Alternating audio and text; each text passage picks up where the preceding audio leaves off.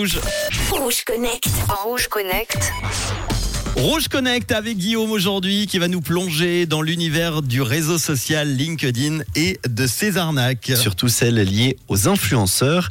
Grâce à cet article du journaliste numérique Romain Witt, il s'est penché sur ces individus qui promettent via des publications inspirantes ou pratiques des revenus à six chiffres, voire même plus, en ne travaillant que quelques heures par jour.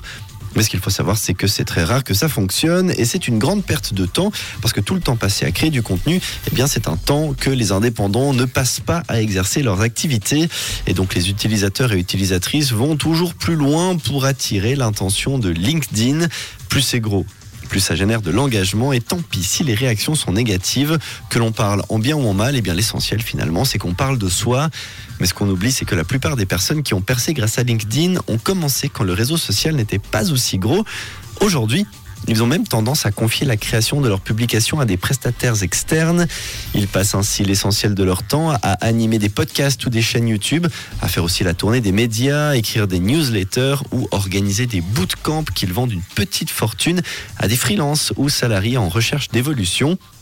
C'est comme imaginer un écrivain qui fait fortune en vendant des formations, séances de coaching, bootcamp expliquant comment bien écrire un roman alors que de son côté, il confie l'écriture de ses livres à quelqu'un d'autre. C'est complètement absurde.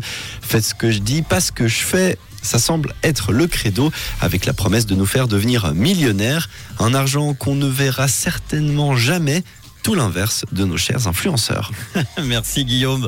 On te retrouve demain et on verra qu'avec l'intelligence artificielle, on va pouvoir parler aux morts. On en discutera dans Rouge Connect. Dans quelques instants, on va discuter ensemble du chiffre du jour. 37% des Suisses iraient en moyenne trois fois par an à cet endroit. À votre avis, de quel endroit s'agit-il? 079 548 3000. Voici Kenya Gray.